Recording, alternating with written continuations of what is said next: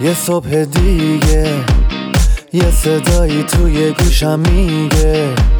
ثانیه های تو داره میره امروز و زندگی کن فردا دیگه دیره. نم نم بارون می‌زنه به کوچه و خیابون. یکی میخنده یکی غمگینه زندگی اینه همه قشنگیش همینه. خورشید و نور و ابرای دور و هرچی که تو زمین و آسمونه به منگیزه میده. رها کن دیروز و زندگی کن امروز و خودشکوفایی. برنامه ای از دکتر هومن سپنتامهر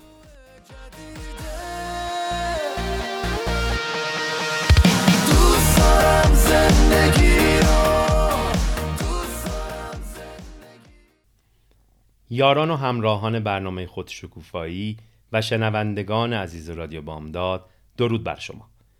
هومن سپنتامر هستم روان درمانگر همراه شما با برنامه دیگه از ویژه برنامه های آموزشی و روزانه خودشکوفایی.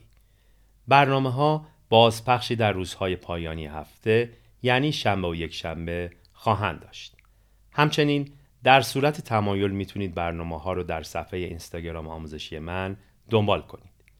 در دو برنامه گذشته سخن رو درباره بیماری های شخصیتی آغاز کردیم.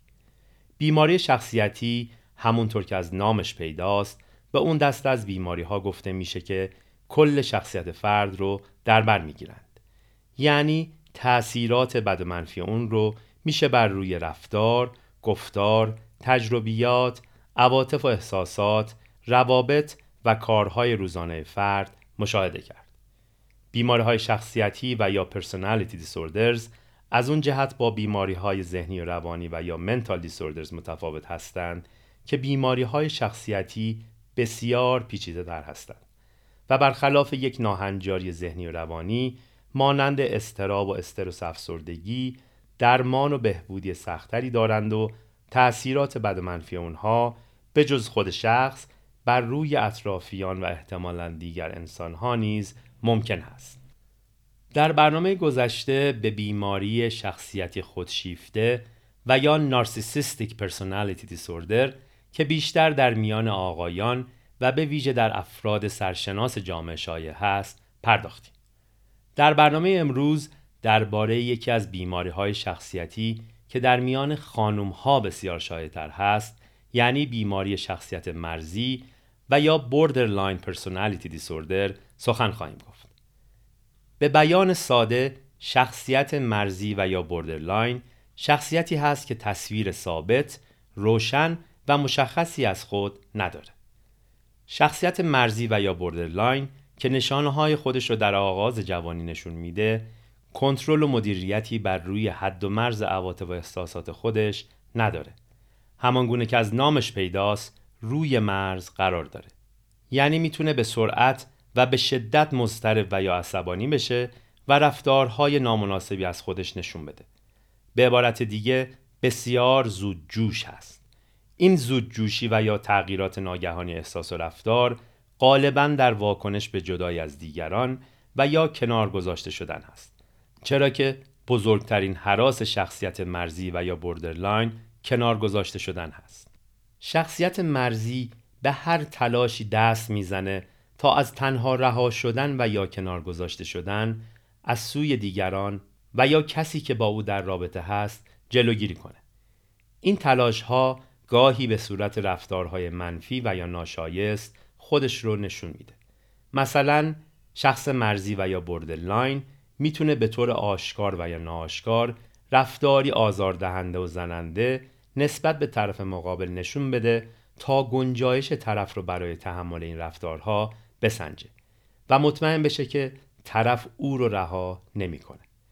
اجازه بفرمایید که دیدگاه انجمن روانپزشکی آمریکا رو برای تشخیص شخصیت مرزی و یا borderline personality disorder براتون بازگو کنم.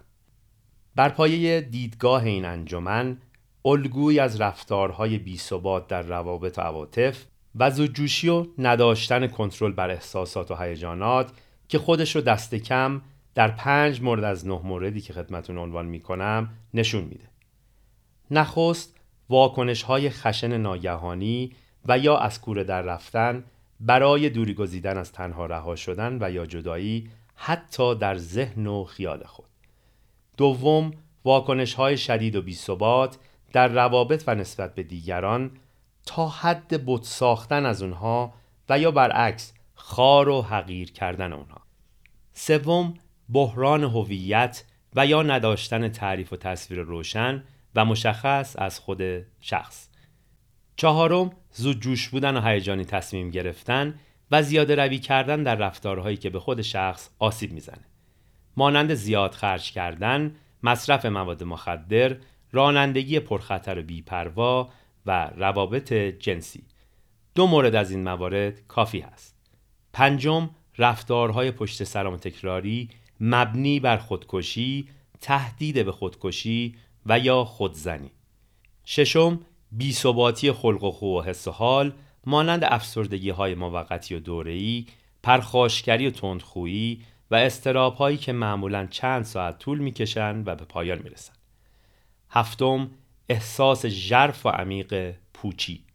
هشتم عصبانیت بسیار شدید و نداشتن کنترل بر روی احساس خشم و درگیری فیزیکی و دعوا کردن.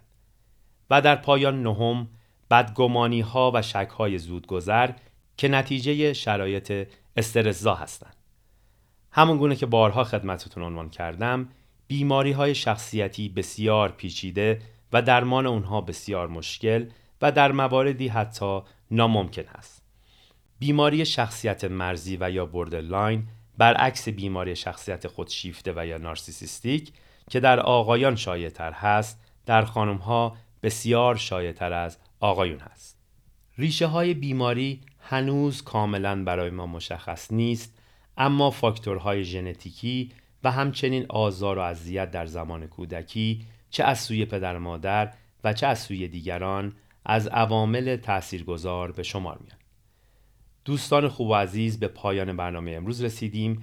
پیش از خداحافظی ازتون خواهش می‌کنم که به یاد داشته باشید که این برنامه تنها جنبه آموزشی داره و برای آگاهی بیشتر شما عزیزان ساخته میشه. پس امیدوارم که خودتون و اطرافیانتون رو زیر ذره روانسنجی قرار ندید. تا برنامه دیگه آموزه دیگه روز و شبتون خوش و سرشار از آرامش.